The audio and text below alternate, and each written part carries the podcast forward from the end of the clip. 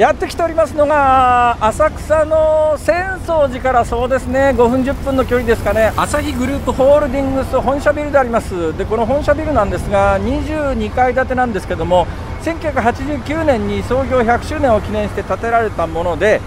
えー、下のガラスがね金色してるんですけどこれはまビールですね。全体がビアジョッキです。で上の21階と22階は白い突起があるんですがこれがビールの泡だそうです。そしてその隣はあの超有名な、えー、ビルですけれども上に金色のオブジェが載ってますがこれは聖火台の炎だそうです。新世紀に向かって飛躍する炎を燃える心を表しているんだそうです。おはようございます。ありがとうございます。お忙しいところよろしくです。よろしくお願いします。塩沢でございます。辛抱でございます。どうも恐縮です。恐縮です。よろしくお願いします。よろしくお願いします。改めてご紹介しましょう。塩沢健一朝日ビール社長、どうぞよろしくお願いします。どうぞよろしくお願いします。ええ、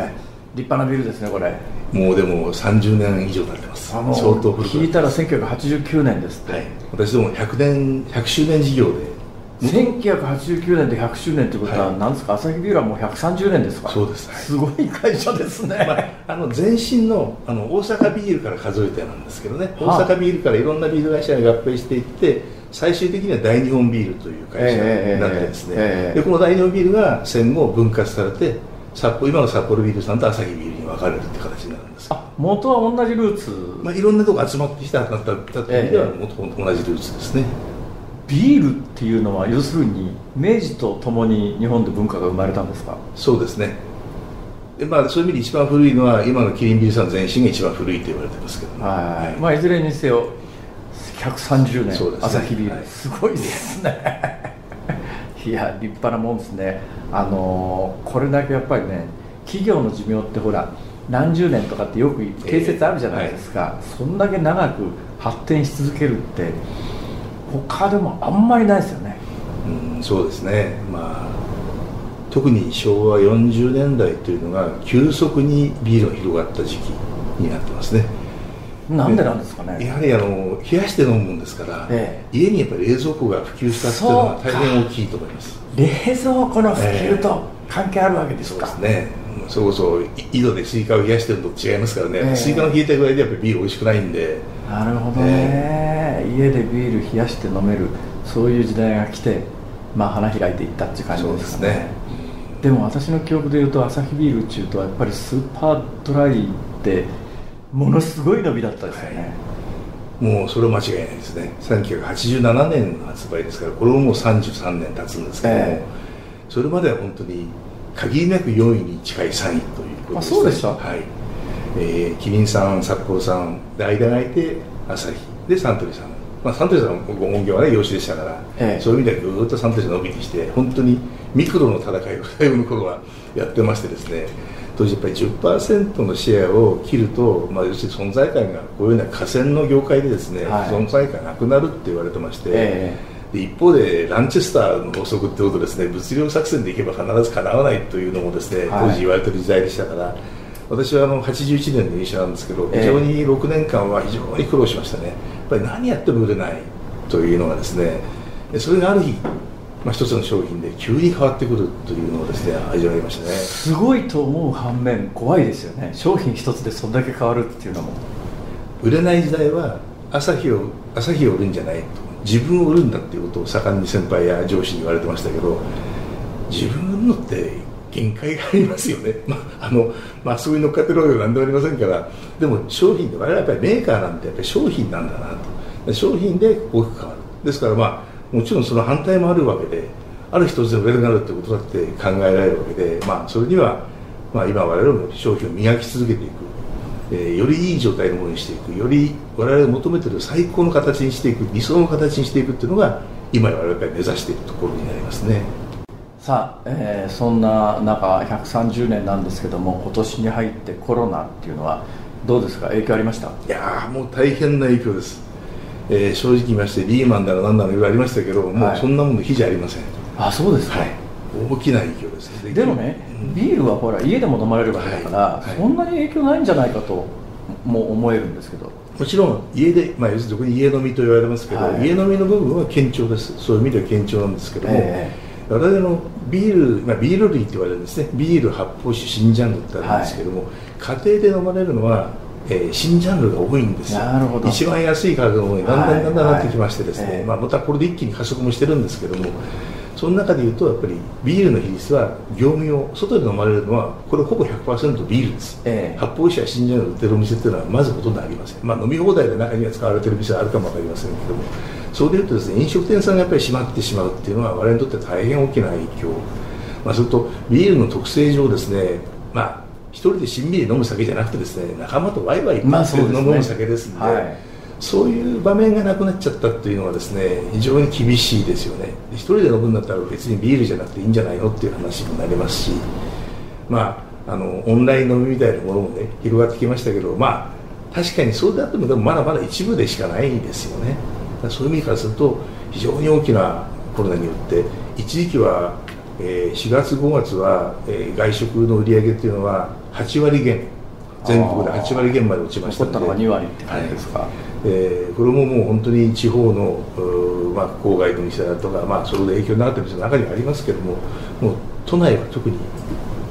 都心部は本当に集中的にダメでしたね今でもまだなかなか正直回復してないです。どうですか？今回復してこないっていう話がありましたけれども。まあピークっていうか最悪のピークのに比べたらだいぶマシでしょそれはねあの増えてきました。あの一時6月で6割ぐらいまで戻ってこれでいけるのかなと思ったらまた78とですねまだ感染者増で、えー、まだいろいろ規制が入入りまして5割ぐらいまで落ちてですね、まあ、今月先月は、まあ、もう少し良くなってきてるかな、まあ、今の今月の出だしもそれなり少し良くなってきた。でもまだまだ100%に戻るにはまだまだ相当時間がかかってるし、まあ、もう戻らないというねこういう形態にはならないというふうにおっしゃっている方もいらっしゃるんで、まあ、飲食店さん飲食店さんで新しい形態を模索していきます。当然新しいものが出てくるはずですから、まあ、その時にうまくビールがくっついてるかどうかっていうのはこれまた別の話になってくるのかなというふうに思います。どうですか？そんな中今後の戦略は？あの結局ビールを飲んでらっしゃる方っていうのは味なんですよね、えーえ変なですけど似たようなものであれば値段がだいぶ違う商品が今たくさんあるわけです、はい、これでも十分飲めるよねっていう世界もありますけどそれでもあえてビールを飲んでらっしゃる方ってやっぱり味にこだわってる方と思ってますんで我々は特に今の外食産業さん見てですね何のお手伝いができるかっていうとですねまあ、いろいろやりました。例えばそのケータリングのそういうお手伝いしようとかあの社内でももしくは有効企業がありますんでそこにもお声掛けしてですねお弁当を取りまとめてもらって注文したりもしましたけどやはり続かないしそれでは支援にならないんですなかなかですね結局は何だかって言ったらやっぱりしばらくぶりに飲食店の飲んだ生ビールの味はうまかった。なるほど。これがやっぱり一番だと思いますね、えー、ですから今よりいい状態で生ビールを出してもらおうと。これをやることがやっぱり最大最重点だなというふうに思ってまして今一生懸命それを取り組んでます。あの我々メンテナンス部隊を持ってるんですけどもそれはもちろんメンテナンスしてるんですけどもでご自身でお店の方にやっていただくあそっちは主力ですけどもそれだけじゃなくて我々営業マン営業マンは普段は洗浄とかしませんけどもこの時期は洗浄しろと言ったらなかなかその商売の話もできないんだからだとしたら今日はねビールサーバー洗いに来ましたっつって洗ってこいと。そうするとその日は美味しい生ビールが飲めるということになりますのでそれを突き詰めてやっていくことが最終的にやっぱりお店の支援になるし我々にとっても大変大事なこと。またこれが回り回ってうまく家庭でも飲まれるのもやっぱり生ビールがうまかった。らやっぱりビールだよねっていう形の流れにつなげていければなというふうに考えています。そうですよね。だってスーパードライでここまで急激にあの立ち直ったのは私も見てきましたけど要するにうまかったからってことですよね。いやもうやっぱり味だと思います、えー、はい、消費者の方はやっぱり味がよく分かるということだと思います。そういう意味じゃあのまあもちろん主力でスーパードライなんだろうと思いますけどそれでもやっぱり低価格の商品でいろいろ経営努力をされてきたじゃないですか。私なんかね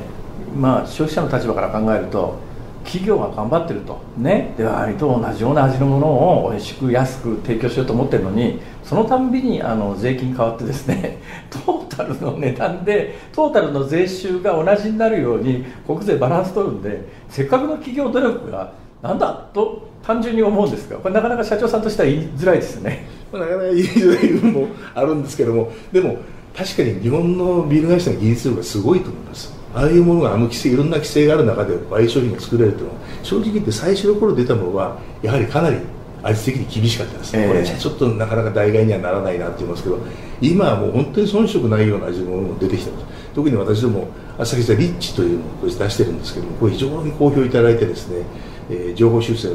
になってですねもう800万歩を目指してるんですがもうすでに7割以上売ってますんで間違いなく今年はいけると思ってますしまああのまあ、二極化してますんでねやっぱりそういう層を求めてらっしゃる方がいる以上ですねやはりそこはその戦いをきちっとやっぱり勝たなければいけないなというふうにあの考えています、まあ、社長言いにくいでしょうから私が代わりに言っておきますけどまあ、アメリカなんかでもビールの税金とか、まあ、ヨーロッパでもそうですけどもものすごい安いじゃないですか。なんで日本だけこんなにビールの税金だけ高く取るんだとどうなってんだと、えー、社長が言えないから私が あのビール税って日露戦争の戦費の調達でできた税金なんですよね、えー、本当ですか？酒税というのはですね。あらまあ1904年とか5年ですか、はい、あの酒税ですね当時は日本酒が中心ですけど、はい、それから始まっていって先ほど申し上げたように40年代昭和40年代ビール伸びていきました。でこの時は実はあまり増税ではなかったんですね。どちらかというと新しい工場を作るために、えー、値上げをしていった時代なんですけども昭和50年代に入るとですね今度は増税がなもう毎年のように増税を繰り返されていく。要するにどっか変な話ですけど税金が上がってもビールの利益落ちないからまだ取れるというような多分発想だと思うんですよね、まあ、まさにさっきおっしゃった冷蔵庫の普及とともに家庭内での消費がぐーっと伸びてきたから、まあ、それ目つけられちゃったって感じですかね。まあ、そうですね、うん、まあ、これ以上この話をしてもしょうがないので。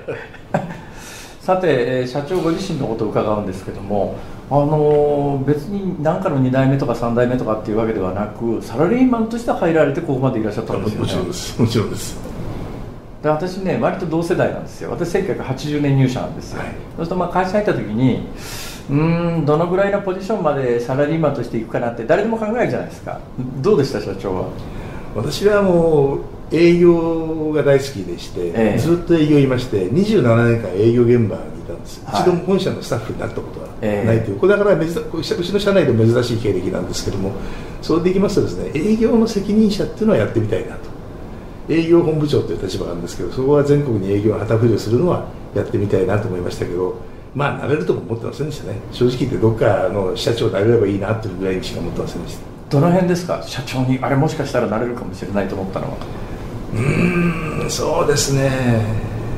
まああの大阪支社長になったぐらいですかね。割と若くしてなったもんですからひょっとするとチャンスはあるのかもしれないなぐらいには思いましたね。どうですか？実際に社長になられてなる前に思っていた時の社長像と自分がなってみての社長像ってどうですか？同じですか？違うもんですか？いやまあ、まあ、僕はどうしてもまだ営業を引きずってる部分がありますんで、ええ、やっぱり違いますよね。あのそうか全体をこう本当に見なきゃいけませんし、えー、なんかやっぱり自分で考えるっていうことよりもやっぱりいろんなものが集まってきた中も判断するっていう仕事がやっぱり非常に多くなりますよね。でこの判断って最後にいかがですかってこう言われるわけですね。経営会議となんかで。でこれで5って言えばそのままいけますしちょっと不安でも5って言ってそのままいけますしね。いやもう不安だからやめようって言うと多分大混乱が起きたろうなと思いますし、ね、なかなかなかなかですねちょっと思ってた仕事とは違う面もいっぱいあるなと思います。大変ですか？まあ大変ですね。私あのこの会社ずっとこの会社朝日ビールなんですけど2年間だけ朝日グループ食品という食品の会社に2年間副社長で行っておりまして、でビール業界とその食品の食品っていろいろやってるんですね。あのお菓子みたいなミンティアが私の仕事なんですけど、ミンティアですとかそういったお菓子のものから、えー、粉ミルク和光堂というベビーの粉ミルク、えー、初めて作った会社がうちの傘下にありますので、粉ミルクベビーフードまあ、介護食品もやってるんですけどそれから、えー、一方で天野フーズって味噌汁のフリーズドライの商品。天野フーズもそうですか、はい、あそこのフリーズドライよくできてますよね。いやもうあれも本当に草分けの会社ですし、えー、あのそこを持ってるノウハウっていうのはなかなか真似ができないと思いますね。いやあ分かります。私もねあのちょっと私あんま大きな声では言いづらいんですけども67年ほど前にあの太平洋でヨット沈めたことがありましてその時にヨットの上で食べる食品でその天野フーズの乾燥食品を大量に持ってったんですけど、はい、これはうまかったっていうかよもう食べるためによくできてんなこれっていう。いやびっくりしますよね。でそんなのやってますとね実はビール業界って一般の食業界が食品業界が見るとやっぱり異常な世界なんだなというかですねあえて自分たちからレッドオーシャンに突っ込んでいってですねそこでなんとか勝っていこうというのはですね本来であれば違う道を探すべきなんだよなっていう思いをですねその時に受けましてねそういう発想はやっぱりどっかに根っこにありますね。これやって本当に儲からないんだったらやっぱりやんない方がいいよねっていう話はですね、えーまあ、そういう寄せ集めの会社でしたからとにかく徹底してやっぱりきちっと利益を持っていこうっていうことをやってましたんでその発想を、ね、身につけたのは私は非常にラッキーだったなと思いますけども、まあ、逆に言えばそれだけこの業界は、まあ、シェアが勝負でしたからそういう意味で当時ですね。だからそこにはもう負けても何でも相手が伸びるなら少しでも足引っ張ろうみたいなイメージで入ってきますから、まあ、ちょっと違うなとこの業が特殊だなってことを味わいましたね。さあ社長これから何を目指されますか？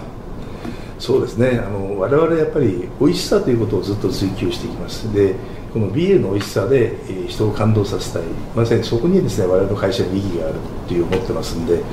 えー、これからもですね、えー、ビール美味しさの美味しさのビールともにですね人の人生を豊かにしたいとかそういったことを目指してですねやっぱり経営していきたいと思います、はい。社長にとって社員というのはどういう存在でしょうか？まあ私ももともと社員です、えー、今で今でもこう社員で我々あるわけですけども、えー、それはやはり、えー、仲間ですよね。仲間であり同志という思いでおります。あのこれ単に個人的興味で聞くんですがこう社員いっぱいいるじゃないですか。ね。こいつはもしかしたら優秀かもしれないとか将来こう何とかしてやろうとかって思う瞬間ありますよね。どういう人があれですか？そこのアンテナに引っかかるんですかね。まあ人間ですから好き嫌いももちろんあるんでしょうけど、えー、まあ、なるべくそう思わないようにしてるんですけど、えー、まあ、やはりこの話を聞いてるとなんとなく光景が浮かぶとか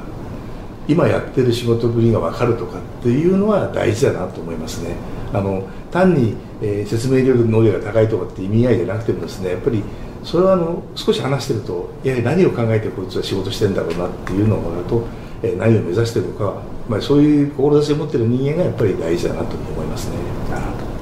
えー、お忙しい中ありがとうございました。ありがとうございました